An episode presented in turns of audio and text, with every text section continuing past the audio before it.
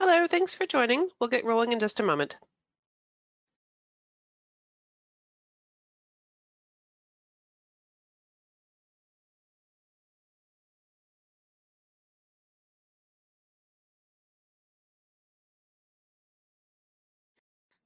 Hello, everyone. This is Leah Freeberg from Fluke Reliability, and thank you for joining us today for this best practices webinar.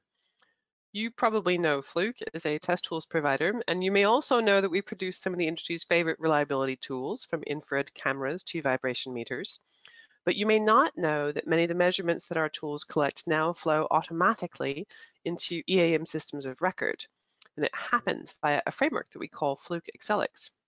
Our goal at Fluke Reliability is to better connect asset management data and teams with asset management systems to drive connected knowledge. And of course, that knowledge depends greatly on best practices in condition-based maintenance. So that's why this series of webinars explores reliability maintenance strategies, and that's why we feature speakers from a variety of expert backgrounds. Before the presentation, we have a few housekeeping items to go over. Today's session is being recorded, so your phone lines have been muted to minimize background noise.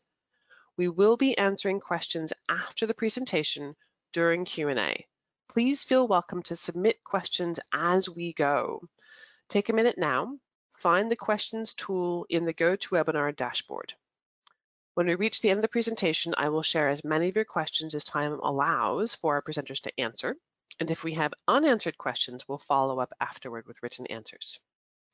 If you'd like to receive a copy of the slides from today's presentation, please let us know during the survey that will appear at the end of today's session. So don't hang up until the survey appears and you've answered the questions. We're also happy to send you a certificate of attendance after today's webinar. You'll see a question on the survey about getting a certificate. Answer yes, and we'll send one to you. And a recording of this webinar will be available on the Accelix.com website within a day or two. And that's it for housekeeping. So now for the main event. Today, we are very pleased to have with us two experts on precision alignment, Matt Joinson and Payam Asadi. They'll be presenting on industrial machine alignment, tips for getting precise measurements in demanding conditions. And I'm calling it our very own episode of Most Dangerous Jobs. So first, let's talk a little bit about Matt. After 15 years of millwright work in the lumber and mining industries around Western Canada, Matt Joinson decided to take a leap of faith and in May of 2019, he entered the world of self-employment. He now provides quality laser alignments utilizing the most up-to-date software and hardware, backed by mechanical support and CWB certified welding services, and with plenty of passion for tackling new challenges. Matt and his company, Jaffray Millwright and Welding, are based in Jaffray, British Columbia. Thank you, Matt, for being with us today. Ah, thanks for inviting me. I'm looking forward to it. Likewise. And then our second presenter, Payam Asadi is the Prüftechnik Canada sales manager and site leader for Fluke Reliability. He joined Prüftechnik as a sales and service engineer in 2014, where he used his mechanical engineering background to dig into the company's alignment, vibration, and other machine health technologies. His primary mandate has been to grow Prüftechnik Canada by improving channel management and building strong customer relationships. Payam holds a bachelor's degree in mechanical engineering from Concordia University and is based in Montreal. Welcome, Payam. Hi, everybody. Thanks for having me. All right, why don't you two take it away? Thanks, uh, Leah. So, um, hi, everybody. Um, we basically are going to start here by um, something that me and Matt always speak about. I go, and everybody always has this thing. These tools are, uh, we always talk about laser alignments, but something that we don't talk about most enough is basically these pre-alignment checklists. Matt knows um, we basically could have the best tool in hand, and if these checklists are not uh, are not followed properly, you could basically run into some problems. And Matt is going to basically go on to to tell us which ones and uh, some details about these ones, and I'm going to ask him some questions, and hopefully Matt's going to tell us how he's going to check them out. So first things first, Matt, you should know this that uh, we're going to start off with basically machine tagout. What uh, what do you go about? this is a very important step before we do anything. So go for it. Yeah, it's yeah, it's definitely the most important step I think out of everything. You know, personal safety, everyone around you, safety of your tool, everything. So you know, with it, the lockout tagout kind of depends on what kind of site you're at. mining, you know, lumber, pulp and paper, things like that. It all depends on who you talk to, but it's paramount to make sure that that is taken care of properly, properly bump tested, tags on. You don't want to be taking guards off or anything until you made sure it's safe. Like that's Awesome, awesome. but some guys do miss that. Yeah, basically it's true. And sometimes when they start work without their tag on, uh, there's almost, uh, if I'm not mistaken, some else could ex- expel you, right? If I'm not mistaken. So, um, Permanent. Yeah, permanently. Yeah, it's true. So the other one is is if the base is okay, the smoothness of the base. Can you get into that a little bit more? Yeah, yeah, you know, uh, it's nice to have a good look over the base, see what you're going to be dealing with, what kind of working area. You know, you kind of have a good look at all of that. What's the condition of the plates or what have you, the feet of the motor or the pump or you know reducer, whatever you're doing. Some some environments are going to be more corrosive than others too, or you know there'll be rust and and all just sort sorts of different things you might be What would you do if there's like sort of rust and like dirtiness and stuff like that? Isn't it the best way to like clean it out first, right? If you can, yeah, absolutely. Get it all cleaned out. Give yourself the best chance for success. Yeah, so this brings me to the next one, and we've seen this, and a lot of people could laugh about it. We, we always say maximum four shims. If the shims are okay or in good condition, you and I have seen some some serious amount of packs under each feet, right? So get into that a little bit more. Yeah, it's it's nice to have a look and see what kind of shimming they have underneath the feet. Because if they've they've got that motor raised way up with a big pile of shims, you might need to have a game plan to make proper spacer to take up that space, so you don't need 20 shims. Just things to make it that much easier for you. You see, and you know, there's higher chance of getting dirt and contamination and shims that are creased and bent up or getting caught in the threads of the bolts. It's just nice to keep it to a minimum. But uh, And and with the shims that are basically there are, uh, do you reuse shims in bad conditions? You still like people always do that, and you've seen it too as well, right? Yeah, it, it depends, right? Like there's um, some of them if you, if you can clean them up nicely and shine them up, you know, take a Scotch Brite pad, clean them up, and they're they're pretty good. There's no creases. I, I might tend to you know measure them, double check it, write the size on it, and reuse it if it's still good. Some of the heavier shims, it's a little easier, but I keep an eye out for the middle of the shim. Sometimes they get caught in the threads, like I was talking about, in a big stack, and when they tighten down, it'll dish the shimmer a little bit. But yeah, you have you give them a good once over. But if they're creased or damaged or bent, I just toss them. All right. Uh, I'm gonna make this a two for one here. So the bent, uh, the bent bolt, the cop washers, and basically the jacking bolts. I'll, I'll explain. I'll put it all together because you've seen some places that, in order to, to have bolt bound corrected, they basically neck down the bolts, right? Is that the right way to do it? And and you've been to places too that jacking bolts are not there, basically. So what would you suggest, and so on and so forth, going going with these situations?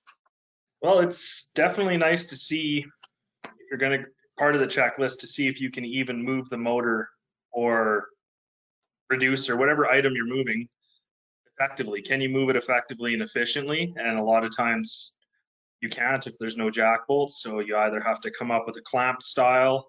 I've made a few that work for me pretty good. Yeah. You get permission to weld new ones on or or things like that. There's there's different ways to go about it for the jack bolts, but that's definitely nice to check and make sure you've got them there. Not just on the sides, but sometimes forward and back too, to make sure you've got proper hub gap and other things to tackle there. Um, then touching on the bolts, the neck down bolts. Um, you know, it was probably about five, six months ago. I went to a place and they were already using neck down bolts, but it was really they changed styles of pump and motor and they had to do it. It wasn't ideal.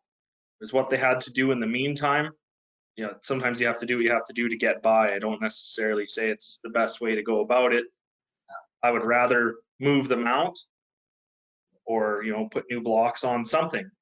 Uh, Anyway, but the other thing we could talk about just the bolts and jacking bolts. I've seen those big old hammer or pry bar, and they go there and you work with what you have sometimes, right? But we always t- say that try to eliminate by hammering stuff. So, um, basically here the pipe strain, uh, like eliminating pipe strain too. So uh, get into a little bit more, but uh, we know that this is solely if if you're gonna get into it, go for it for a little bit more.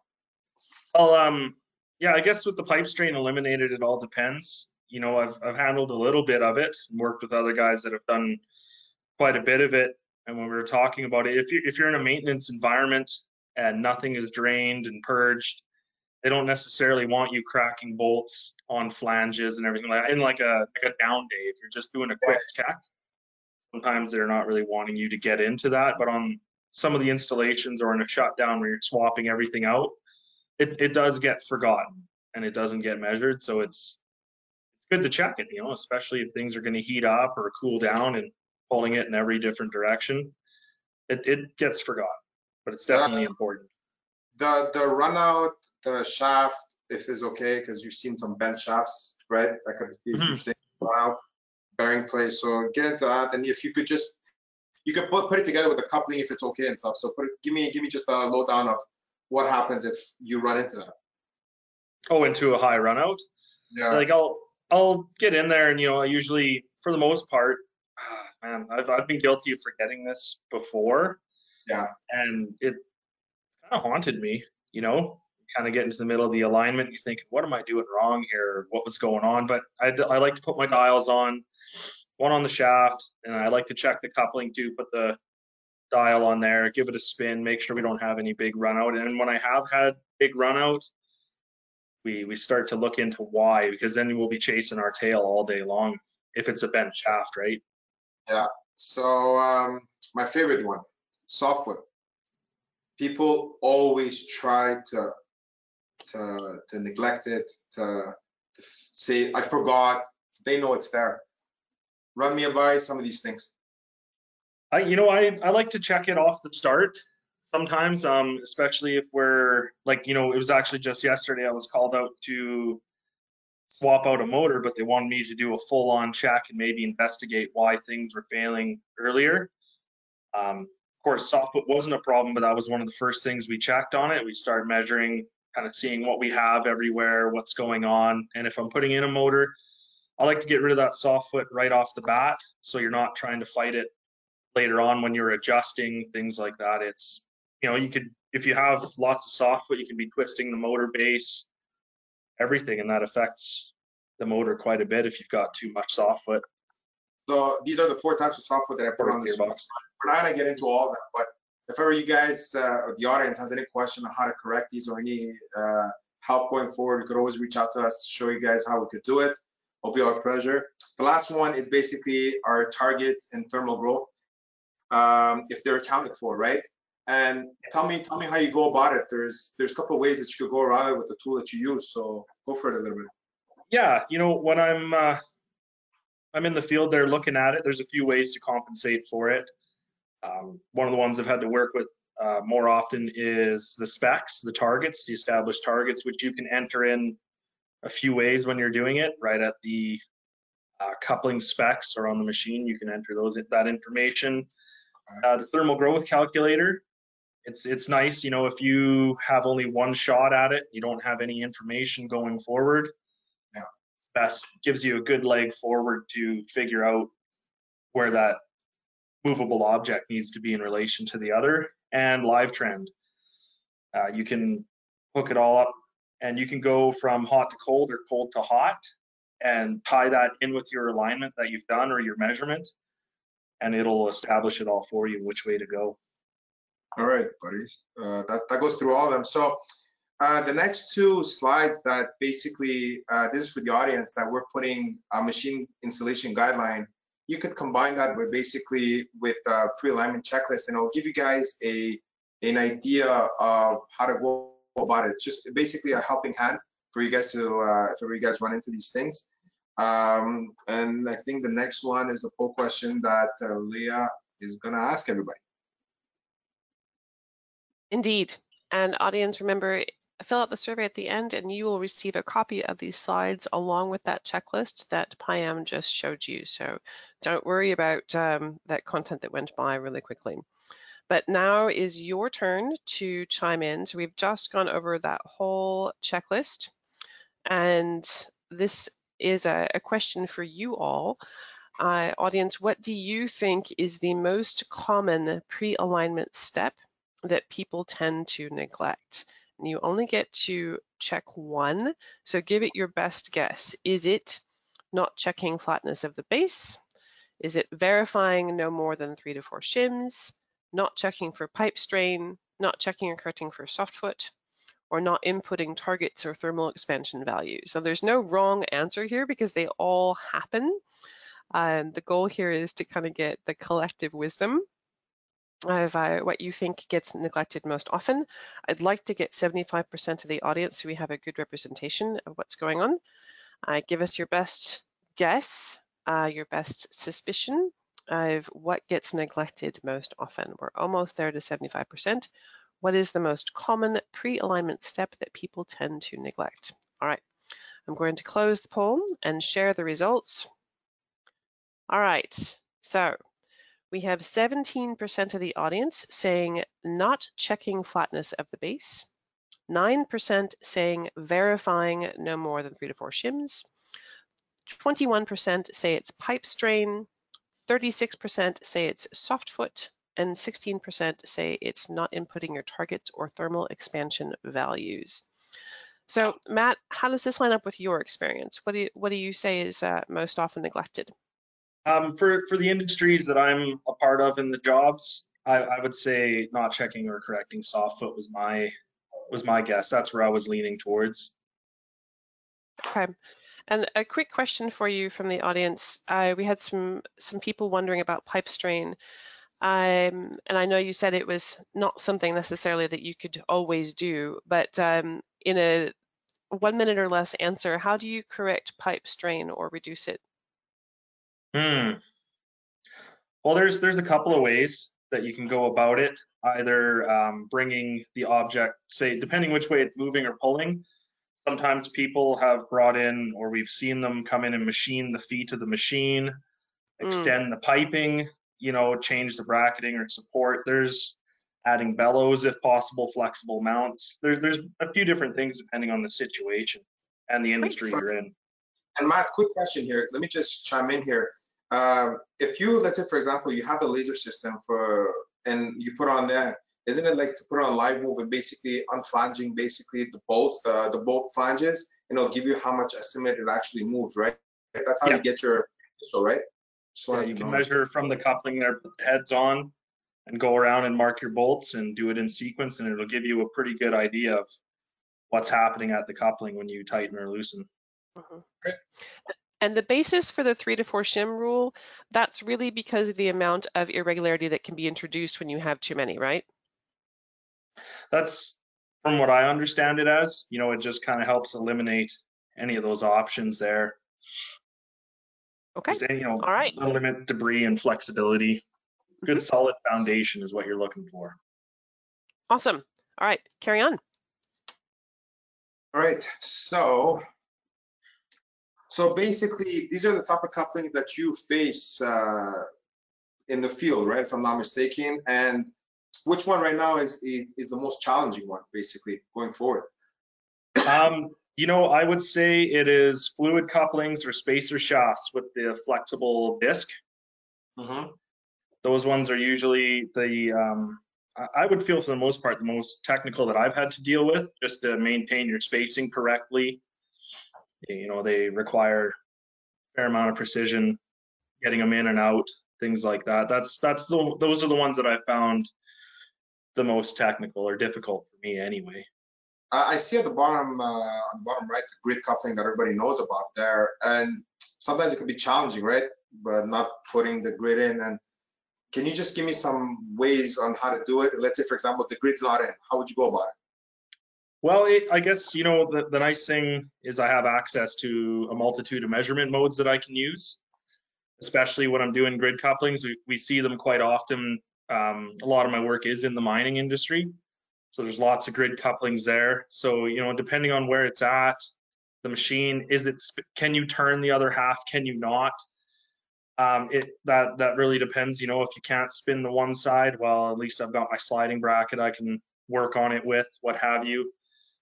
Um, you know, those kind of things are good. The nice large window on the receiver helps me when I'm measuring so I can get it in there with some misalignment. You know, um, I like to Yeah. get them close before I put the grid in so you're not forcing, you don't have any Take the torsion affecting the driven hammer. machine. right? You No, see I, that people just hammer them in, and you like you cringe, right? Seeing that sometimes, and I've seen it too. sometimes I put flat stock, uh, like flat bar or key stock in between the grid teeth. Correct. When you get close, you can put some flat bar in there or grids rather than put your grids and you just Yeah. strap them down and then you can turn it if that's the way you want to go about it. Yeah. Um, you know, like that's how I would usually tackle it. And when it gets close, I would put the grid in and Uh, use.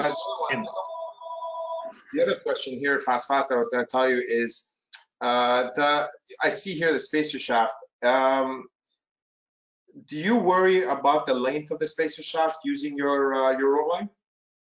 Uh, no, no. Uh, most times for what I've had to do, I don't really worry about it. I just make sure my uh, my laser is centered in the head. Yeah. And I set it on the other end, and you know I've got a pretty big window of measurement, so I can put it on. And I spin around. You know, it'll ask you, you know, do you want to continue? You're running out of the window a little bit. Yeah, no, I just go, and then when it picks back up, you know, it'll it'll continue measuring. So you can, Right. It talks into the that. right? If I'm not mistaken, it goes to the IntelliExtend, and after that, it's Yes. it's Uh, I get it, I get it.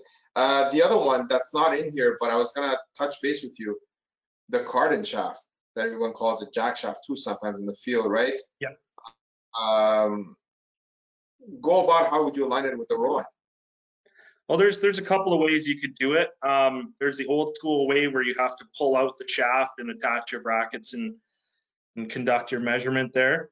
And um, if I'm not mistaken, use the IntelliPoint. Yeah. And then there's the new one that we have that you can save yourself the effort, especially for larger uh, cardan shafts, like you know you might find in a mill or something like that. You can put the brackets onto the drive hubs for the cardan shaft, so you don't you save yourself that labor and time of pulling it out, and then you can take your measurements from there. With with that Awesome. bracket. Awesome. So the next slide here basically shows the type of uh, the screenshots of the ROTALIGN with the different types of coupling. Um, give me give me some of the stuff that basically you could do on the screen a little bit more that that helped you out basically with customers as well. Um, you know, it- like when we were talking about earlier, uh, setting targets, you can Yeah. go into there. You can set where your targets where you want to be for your alignment. Um, tolerances, depending on what you're working to, they might say, okay, you know what, those tolerances are okay, but we want you to tighten that up just for their own sake or what have you. So you can adjust your tolerances there. And of course, as you can see there, you can change the type of coupler in that window. Like you can space through the spacer. There's no coupling. You're just aligning two shafts and you're going to put, sometimes they have like a, just two shafts. There's like the clamp, a coupler. Yeah. You know, and that, that works pretty good. The no coupling option. Of course, the cardan, like we were talking about, and short flex. You can just change all that stuff while you're there. Good to know. Good to know. So we spoke about general aspects of alignment, and now we're going to get into the nitty gritty. These are stuff that you've done in the field, right? Mm-hmm. So what what for me is is we speak about a lot. These are the three three main uh, work environments that you go and do alignments, right? The mining, sawmills, and the pulp uh, pulp paper, and all those pictures are the ones that you took.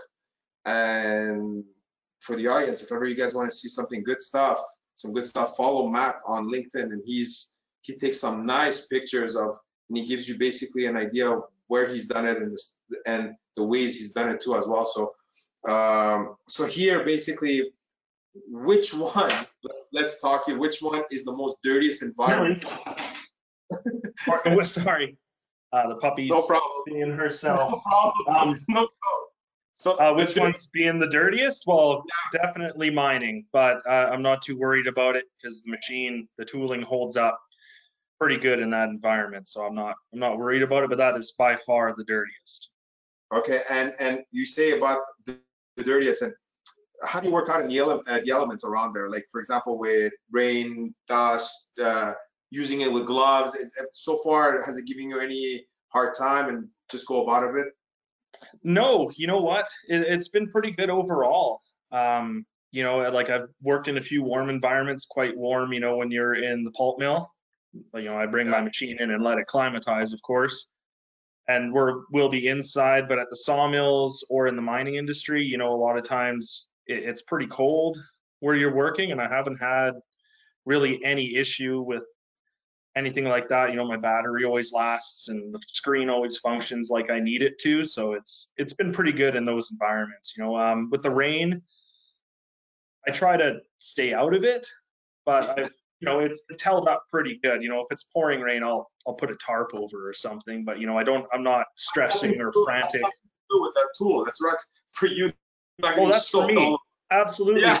because yeah. come yeah. on, I don't want to stand in the rain if I don't have to. But no, I, I don't stress about damaging the equipment in my working environment because I, I know I know it'll hold up, so I'm never really worried about that for the most part. So um,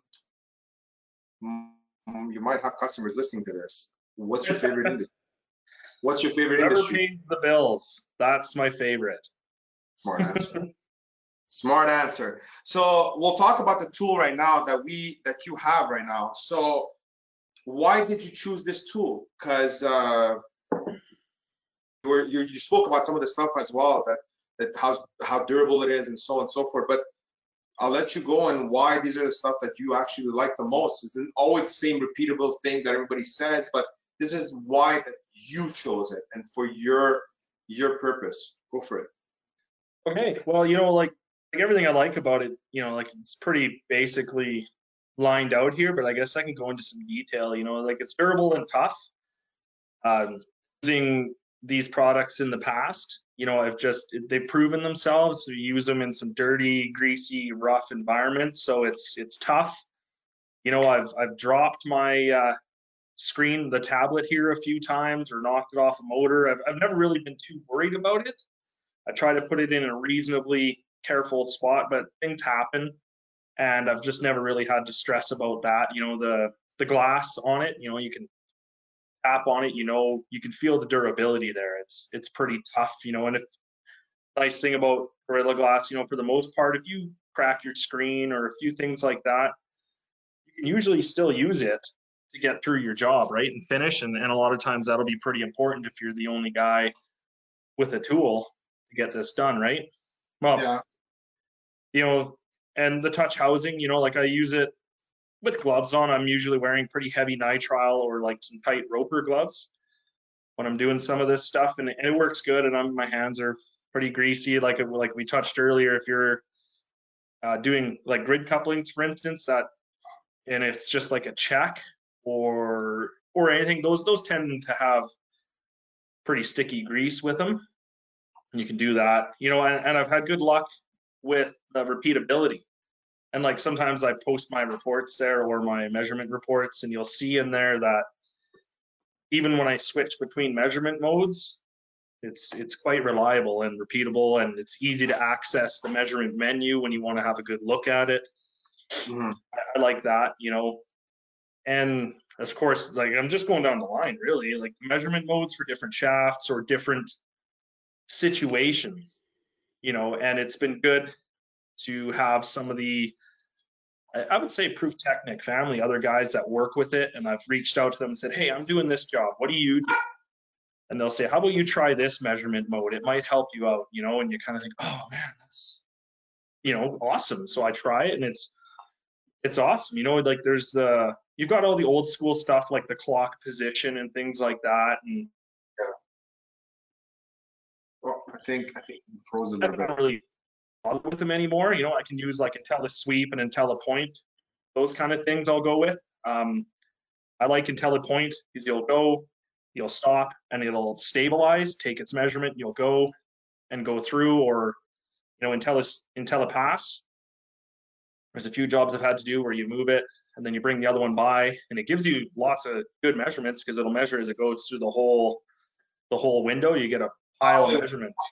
Right? It's not only one point; it takes several points. Yeah, multiple points as it goes through the window, and then you okay. can move on. It's it's definitely a lot more accurate than just taking like you know one point where some will sweep by Like this one, you've got multiple measurements going by. So that one actually helped me out quite a bit on the alignment we'll see at the end here.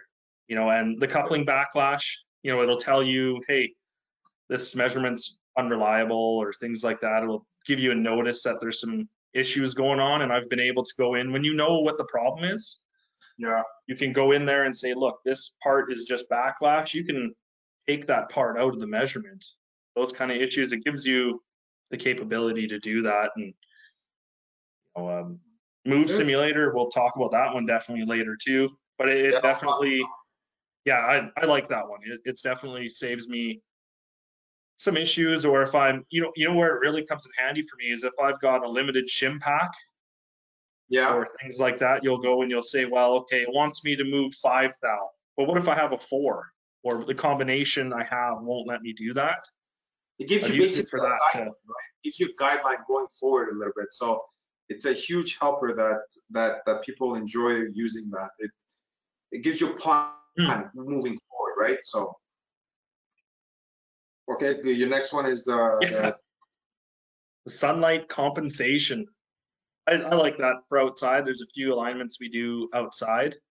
And it's nice, you know, the sun's usually beating right down on us there. So it kind of helps when you're trying to see the screen, you know, the glare. Sometimes it's pretty frustrating, especially if you have to stand in a certain position or you can only work at it from one direction. It's nice to have that. You know, it's just the little things. And um, something I've talked about quite a bit is quality of the brackets. You know, you they're sturdy, robust. You know, you can you can trust. That's the thing. They're always, you know, you just look at them. And they're Yeah. precise. The chains are good quality. Everything is is good quality that I have. The sliding bracket, everything's sturdy, rigid. Nothing falls apart. Nothing's loose. It doesn't feel flimsy. Like even those small compact magnetic brackets, like those are those are awesome. We're gonna we're gonna get into the brackets as well. Yeah. So so now basically what we're gonna do is that we're we'll we'll go through different types of alignment that you've been through, right? From the easiest one to the hardest one. And I just here I was gonna tell you basically the simple and straight up forward alignment that you have here. There's two different, I think if I'm not one's a pulp period, the other's a mining. These are some of the screenshots that you took going forward. Uh, what measurement mode did you use here? Like uh, it was easy one going forward. Yeah, um, some of these I just used um, IntelliSweep, honestly, and uh, it's been it's been pretty good. Like for those ones, because it was pretty simple. You could see it's wide open. You're not really, you know, like as far as rough alignment's concerned, you can eyeball it close and hook it up and use your sweep on these. That's all. That's all I did for these. Right, there wasn't a whole lot of torsion or anything to deal with there. I didn't really need to use compact brackets. I just used the standard chain brackets. Good. And yeah, so Uh, it's simple and straightforward, really. On some stuff like this here, did you use? Because I know the uh, inside of ROTALIGN touch, there's a soft foot wizard that you were telling me how much you liked. So get into it a little bit. Yeah, actually, you know, and it's it's really nice to get in on some of these and use it. You know, you can it's pretty step by step. If you're you, you don't have to start at any particular foot. That's what I like. So I'm sitting there, say if it's a bigger motor and I've got to crawl over it or get down off the ladder, walk around to the other side. I like that I can just choose whatever foot I'm at. Yeah. Start with that one, you know, loosen it. It'll tell take its measurement, you tighten it, and it'll tell you, okay, move on to the next one. And At the end, it'll give you the corrections if that's how you want to go about it. Or you can And- do it manually. Measure it and type it in there. Good to know. Um, the other thing that that that you told me that you rave about a lot is simultaneous move on the vertical and horizontal at the same time, right? So Mhm. when we're we're talking about that, can you get into it? Like, do you need to leave it at a specific location, or you could just leave it anywhere and go about it? No, um, you know, I'll just I like that I can just leave it anywhere. You know, you can you can do your spin, say your measurement, but it's going to work better for you to move the heads into another location while you do your live move. It's not a problem, right? You just initialize your live move from wherever the heads are sitting, and then you can go from there. It's that's what I like about it. You know, I I move horizontally and vertically quite easy. You know, um, Yeah. one thing I, I try to watch out for doing that um, is just when you are coupled, right? Like how is there anything else aff- affecting it, moving it? But most times it'll, you know, I don't have any issue. I like that you can just move horizontal, vertical, do simultaneous corrections, and you know, just saves you a lot of headache. All right. So let's go to the next one, which is basically the typical report that you could get basically on on the ROTALIGN on a simple alignment and just put all the machine information. We'll get into the reporting a bit later, but uh, that's good to know. So here's a challenging and unique one that you've done. And um, what was the challenging part? And I think, if I'm not mistaken here, it was a uh, the mining industry, right? Yeah, it's a pan feeder that feeds one of the rotary breakers. Okay. Yeah, it, uh, yeah, it was it was a pretty good job. You want to tell me some of the challenge was issue? Because I remember you had called me here and we spoke about it here. It goes, but issues about with jacking bolts when you were on break and stuff. So get into it a little bit more. Yeah, yeah, we were chatting a bit about it. It was I was more so just venting my frustration with the design of the base. There was no, uh, you know, the base is all painted. There's no actual blocks put on for the motor feet or the gearbox. It was all really flexible. No, of course, the no jack bolts. We had lots of work to do there. Get some on. This one we made some clamp style because we had to get uh, hot work permits and permission, and the time just didn't allow for it. So we whipped up some clamps and everything to get that done. This um, it was kind of interesting and challenging too because the coupling was so close to the cooling fan of the reducer, so we had to make. It was a good thing we had the offset bracket for that. And also we were trying to get this all in and maintain our line with the drive chain. So we only had so much room to move in every which direction. And Which so that, that was the challenging part. With you, you, the next point, I go, you use the PULLALIGN. You want to get into that as well a little bit?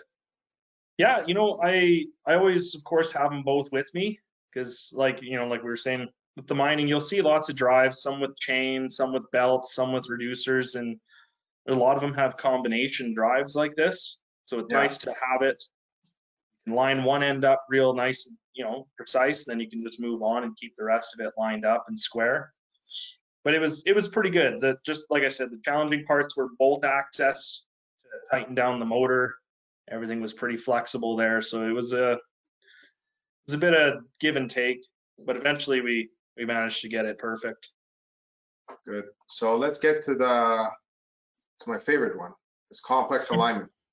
So let's talk about it a little bit more. And uh, you mentioned when we spoke here too as well, a large conveyor uh, drive.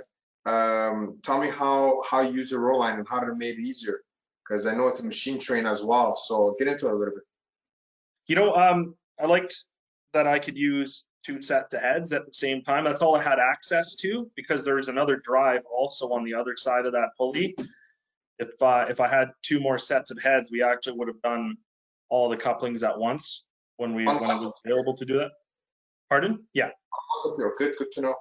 Yeah, so, but with this one, we used two sets of heads to go through. We had no issues. We also did two different measurement modes while we were at it, because the one was not able to move. I believe that was this one here. I can't remember if this is this one or the other side, but anyway, it was it was seamless. You know, we connected the two different sets of heads to the tablet or our uh, ROTALIGN unit, Yeah. and just conducted our measurements. You know, it was it was pretty pretty simple that way you know, and then when we were trying to adjust it and move it, we had that move simulator because we were running into bolt bind issues.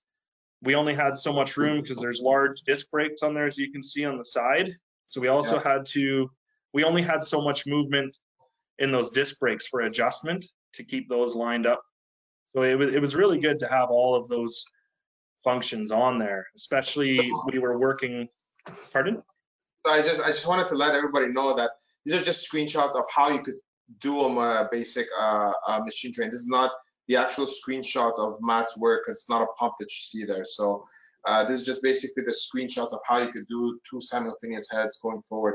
Um, I see here, we're gonna get into the to, to the bracketing right now um, later on, but you use basically the live trend brackets. Uh, and you said something about the coupling surfaces. Can you just get into it a little bit? Yeah, yeah. So at this particular instance, like, because we had to switch our measurement types a few times because we were also working with the belt technicians. They were splicing this large belt and needed tension, and sometimes they were detensioning. So we, we kind of, at this point, it was still free for us to move and turn. So I used the live trend brackets because you know both these couplings are good shape. They're clean and smooth. Those live trend brackets, you know, they're pretty versatile. You could put them on a large coupling, on a flat wall, on a shaft. It doesn't matter. So I felt that those were pretty appropriate to use on that coupling hub. They, they were great. There was actually from a recommendation of another technician I had talked to, and he said, if you're ever doing this kind of stuff, you should think about these brackets and try and use them. And it works awesome. I use them quite a bit. Good to know. Good to know. So um, basically, this is the reporting feature that we see that you use two different type of measurements as here. And my question to you is that we always talk about uh, measurements. I mean, the reporting. How easy? How easy is it to print out the report? It's pretty easy, actually. You know, you just when you're at that window after you save it, you know, when you get your results, you can choose, you can just choose report. You go into the report, it'll ask you what details you have on the motor. You could put them in, you know, it'll give you the options. Do you want to put, it's just easy toggles too down the right hand side, you know, include as found or at, you know, do you want to include that or not? Yes or no. Do you want to include the soft foot check? Yes or no. Do you want your logo on there or an image on there? You know, it'll give you that option. How many people have called you on how to do basically just logo? you know, I, I, would say there's probably been at least a dozen people so far messaged me on LinkedIn about the logo, and they just asked me how to go about it. And it, I'm just whatever, it's simple. I just let them know, and oh, okay, geez, you know, all right, you know, and it was. So it's just like those little simple things, but you can go through. Um, you can choose to show your moves or or all sorts of things. You can show on there. It's just simple to click everything. Do you want to show your heads on there that you used? What their serial yeah. numbers are, what the calibration dates are. If people want that information, like it's really actually that's important actually for especially for contractors that yeah. that that they want to have they want to show the mill that their heads are certified. Uh, which by the yeah. way, if anybody wants to know, you could our certification here is in is in Laval. We recalibrate them year. So we sent them out and they're, they're, we could get them certified for every two years. Uh, the other thing is um, upgrading the software because ROTALIGN touch is a one-time purchase, right? So the other thing that people have difficulties with, can you run us by it? Yeah, you know, it's it's pretty straightforward. When I got the notice that I needed to upgrade mine, I just went to the site, plugged my USB stick in, downloaded the file, and then I went to my uh, ROTALIGN unit, just plugged the USB in the top, uh, the Prüftechnik USB stick, the one that came with the ROTALIGN. Yeah. And then I just plugged it in the top of the ROTALIGN unit and turned it on, and it automatically downloaded and updated everything it needed to do. Just a quick note here. I think, if I'm not mistaken, the guys at Calibration always told me it needs to be above a certain, I think 60% of the battery being charged in order to start to do it. 60 or 70% I don't I know what it was sixty percent if I recall. All That's right, what I did, but I just went and plugged it in anyway. good to know. All right, uh, so next one is another poll question. Leah, it's yours. All right, audience, it is your turn. And we will get to questions shortly, have no fear. But in the meantime, we'd like to know how you handle complex alignment at your facility. So do you have a range of people who are able to do alignments? Do you have a designated in-house technician or specialist or millwright? Do you contract it out or not sure? That's also totally fine. Obviously, we have a, a, a contractor outsource expert here um, on the show today, but there are plenty of facilities that have in-house tools, that have uh, in-house specialists. So let's see how you're relating to this, whether it's in-house or contracted, uh, whether it's specialist or generalist. We've got about half the audience voting right now. So let's see uh, what you all say. I'm going to give it another 10 seconds. Give it your best bet. And uh, then I'm going to share the results and see how that compares. All right. So it looks like we've got a very even split. 30% have a range of people who can do it. 29% have a designated in-house specialist. 28% contract it out. 13% are not sure how it's being handled. So Matt, as the contractor, why do you think you get called in? Most most facilities that you work with have their tools, right? Yes, yeah, they do. Um, a couple of reasons. You know, uh, sometimes it is just accountability Mm, and support around the clock, right? If you're working, right, you can pretty much just keep powering through, or or what have you. And the other one is, you know, they they do. Some of them do have specialists or technicians in, but on a shutdown situation or a job like that, they, they can't do everything. So they just bring you in to help them pick up the slack. But a lot of times Mhm. it, it's accountability on the uh, more essential items. okay. That makes a lot of sense. Well, I know you guys have just a couple more topics and then we'll get to questions. So let's have you, yeah, let's have you carry on. Yeah, we have the last topic here. Basically, we spoke about throughout the whole uh, webinar, basically, of, of the brackets that you use. And I just wanted to give a range of, of stuff that you personally have in your equipment uh, at all times. So uh, we don't need to go into many details or just have pictures here. Just go quickly about which ones that we spoke about. And believe it or not, uh, a lot of people like really, really disregard this offset the bracket, but you really love it, right? You even wrote a LinkedIn post on it. So Yes. I think that picture's actually from it. that's the one. Yeah, that's the one. Yeah. Exactly right. And that was that that particular picture was when we were uh, receiving all the equipment on the skids that was pre-aligned. We just did a conformity check, like a QC check, to make sure everything came undamaged. But uh, that moderate or that um, that middle alignment that we shown there with the sprocket and everything, that offset bracket right here is on that particular drive. Well, it's good, right, for low clearance areas. You know, you can just set it on there and it moves it out just enough for to clear bolts or whatever you need to do or things like that. I, you know, actually I carry all of these with me all the time. All of these ones listed here. Compact magnetic bracket. Um, you know, I used that one yesterday in combination with my standard chain bracket. The other side, you know, there was a few things in the way, kind of a tight area. I was able to stick the magnetic bracket back there. The hubs were good condition, so that was no problem. Matt, I'm gonna, I wanted to ask you something quick, quick. Some people don't always have this fear that I really need to put the chain brackets on a big coupling. But I always told people, I'm like, when if you have a good hub and good coupling condition, you just put these magnetic brackets on and put the longer rods and good to that, right? Yeah.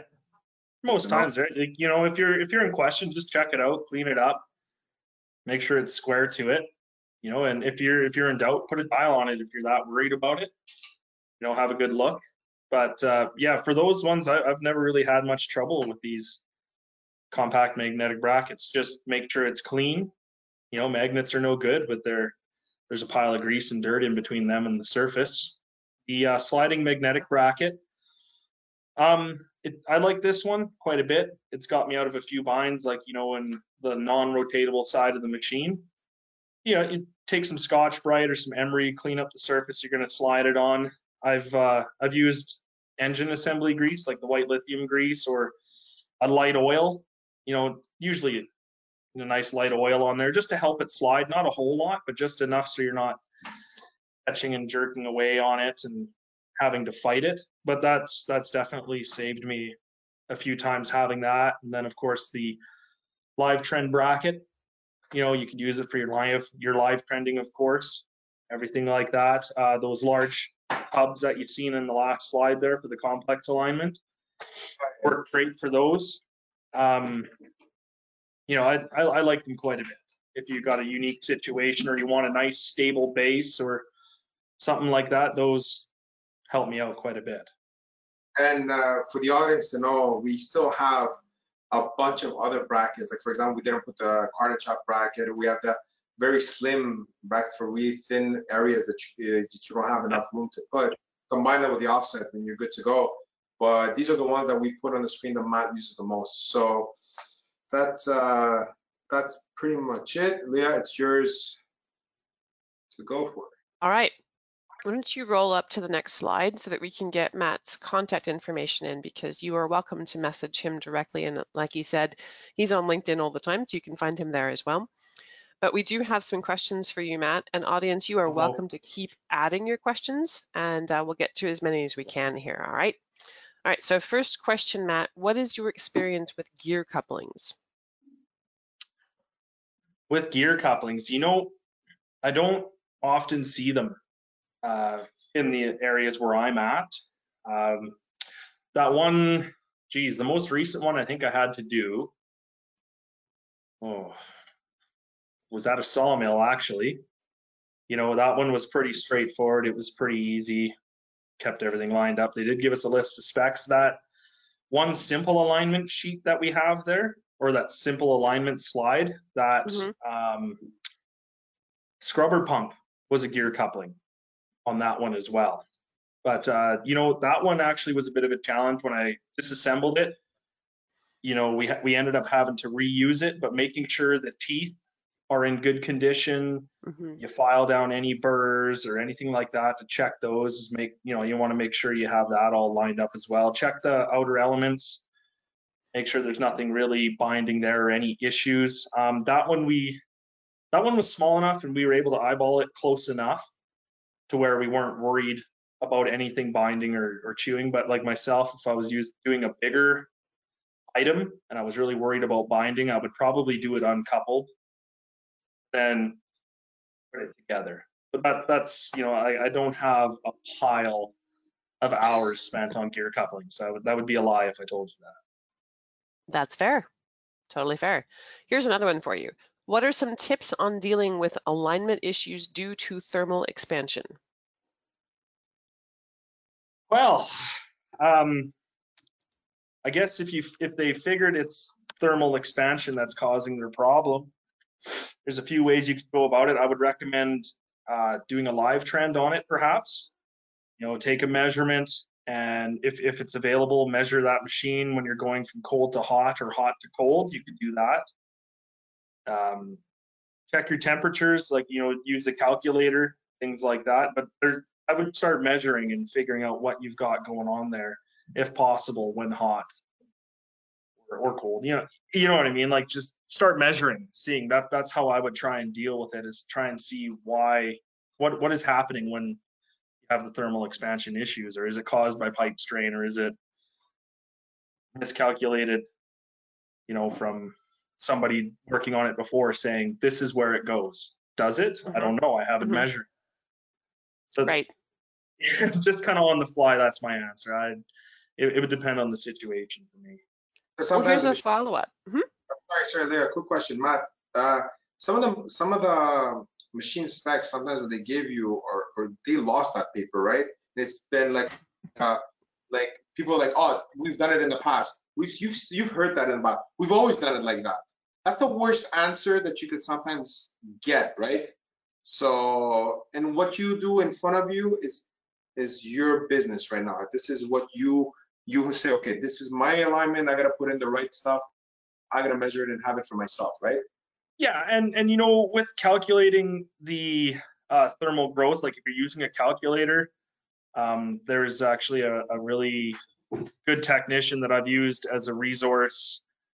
Pick his brain, and his advice was to use calculators, whether you use it on anything, anybody's thermal calculator, your own calculations, to do it with eyes wide open. So you calculate it, measure, and double check. Like that's that's the main thing if possible. It'll give you a good base point to go with, but it's always better to measure because then you know. That was But- actually the very next question was what were what are the limitations of using the thermal growth calculator? It, it'll it'll get you closer than just doing it cold, but mm-hmm. it's a, definitely an eyes wide open. It is a it's a very good tool to help you. And there's a couple of jobs that I've done with some thermal oil pumps in particular, where I kind of little I've had enough op, uh, opportunities now to work on them and kind of figure out, okay, this is actually the temperature I want to enter from this point on them. Mhm. But it, it definitely helped. Mhm. Cool. What is your best source for alignment tolerances? Oh, geez. I would, you know, it depends on what you're doing. Like some people would say, oh, I go by the coupling manufacturer, but is that appropriate for the bearings? You know, is that Mhm. appropriate for the rest of the drive line to go by the minimum Right. of the coupling? Um, I, ISO standards are there as well, help you go with everything. So like it, I usually just trust what the ROTALIGN's telling me or what the engineering documents say. That's usually what I go by. It's kind of whoever's liable for it. But that, that's a pretty tricky question. Depends on what you're working on, really. and We'll sometimes. I'm terrible at coming up with answers on the fly after a while. I'm just, I would say you're doing fine, but I am going to ask you another one. oh, But this is one that Payam might be able to help out with too. I'm going to ask you first, then we'll see. So when is it preferable to use IntelliPoint versus IntelliPass? Ooh, that is a good one. Well, for me, IntelliPoint would be good, um, especially if you have like a plain bearing or a sleeve bearing. Mhm. Once you start moving, you know, you'll get your oil wedge picking things up. But IntelliPoint is good because then you can let it settle, stabilize. It'll take its measurement. You move again. Um, you know, and actually that measurement mode I was having, uh, like I said, my my resource I was I was chatting to. I said, hey, you know, I was seeing this happen, and this is how I went about it, and this is why I think it worked. And he had responded, well, you know, maybe you should try this too. And it, it was it was good, especially um, say with grid couplings. I was dealing with one yesterday. It's on a center hung fan. I used the IntelliPoint. I went through and I went, and because the fan's a much bar, bigger item than the motor, and there was some imbalance in there, and Mhm. things are moving Mhm. around when you're going, it helped me get things dialed in a lot tighter, a lot quicker. That's that's where I use the IntelliPoint. But plain bearings, things like that, that's probably my first stop. What I would go with. Good. Payam, anything you'd add there, or is that is that good? He's the expert. I'm listening to as All well. right. Oh no no no, experts too much. I would say um, I, with this tool, I can perform at a higher level. It helps me nice. the, the options at it. Nice. You know, you can experiment and move and do different things. It helps you bring your game up. And everyone wants that.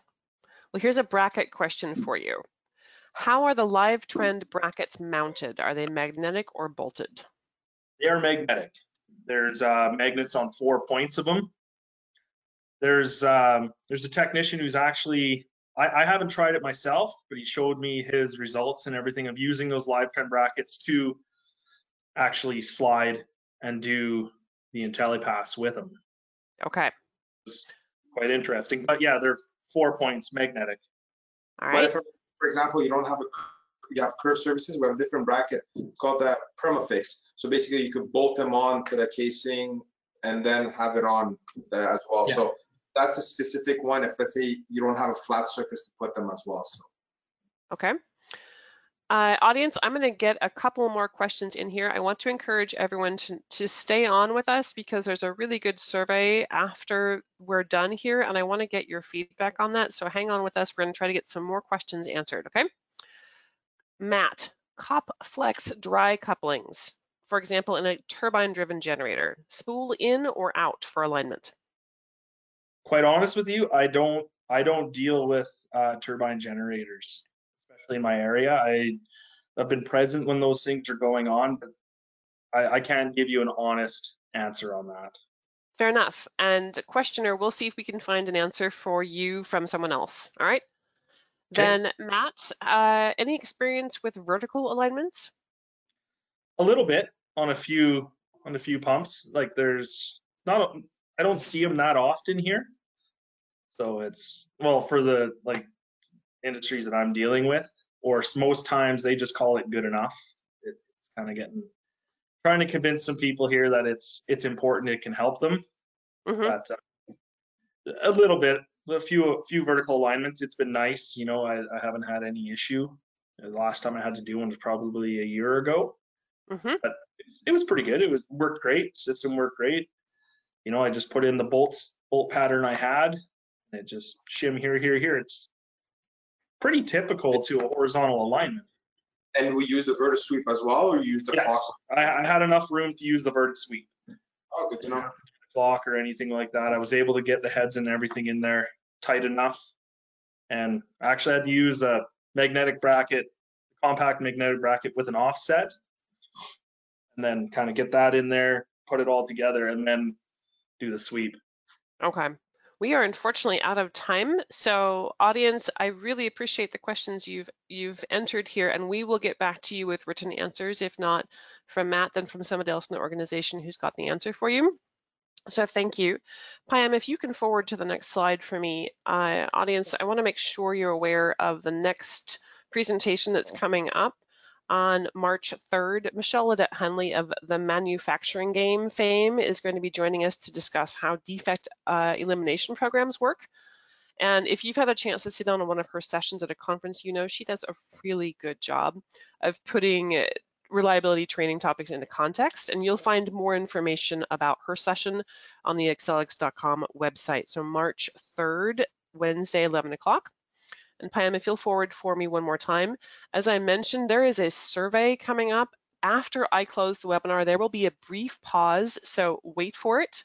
And the survey link will appear because we would really appreciate your feedback on today's presentation, on what other topics you'd like to hear from. It keeps us, uh, helps us keep all this relevant and helpful. Everyone who completes the survey will receive a copy of today's presentation, including all those checklists that they showed you. And if you'd like to receive a certificate of attendance, answer yes to that question on the survey. The recording of this will be available on accelix.com within a day or two. And that is it for today. Thank you so much, Matt and Payam. It was a pleasure having you on the show today. Thanks. It was uh it was something new. I, I enjoyed it. you guys did a great hoping, job. uh, I'm hoping some of the questions sent or suggestions will be good. I'm, I'm open to hearing from people in different industries. Like for instance, with that turbine question, I'm, I'm going Right. to be doing some research. Excellent. Um, I, I'm not familiar enough with it to answer off the top of my head, but I, That's uh, always interested in those opportunities to to learn and bring my game up. Fair enough.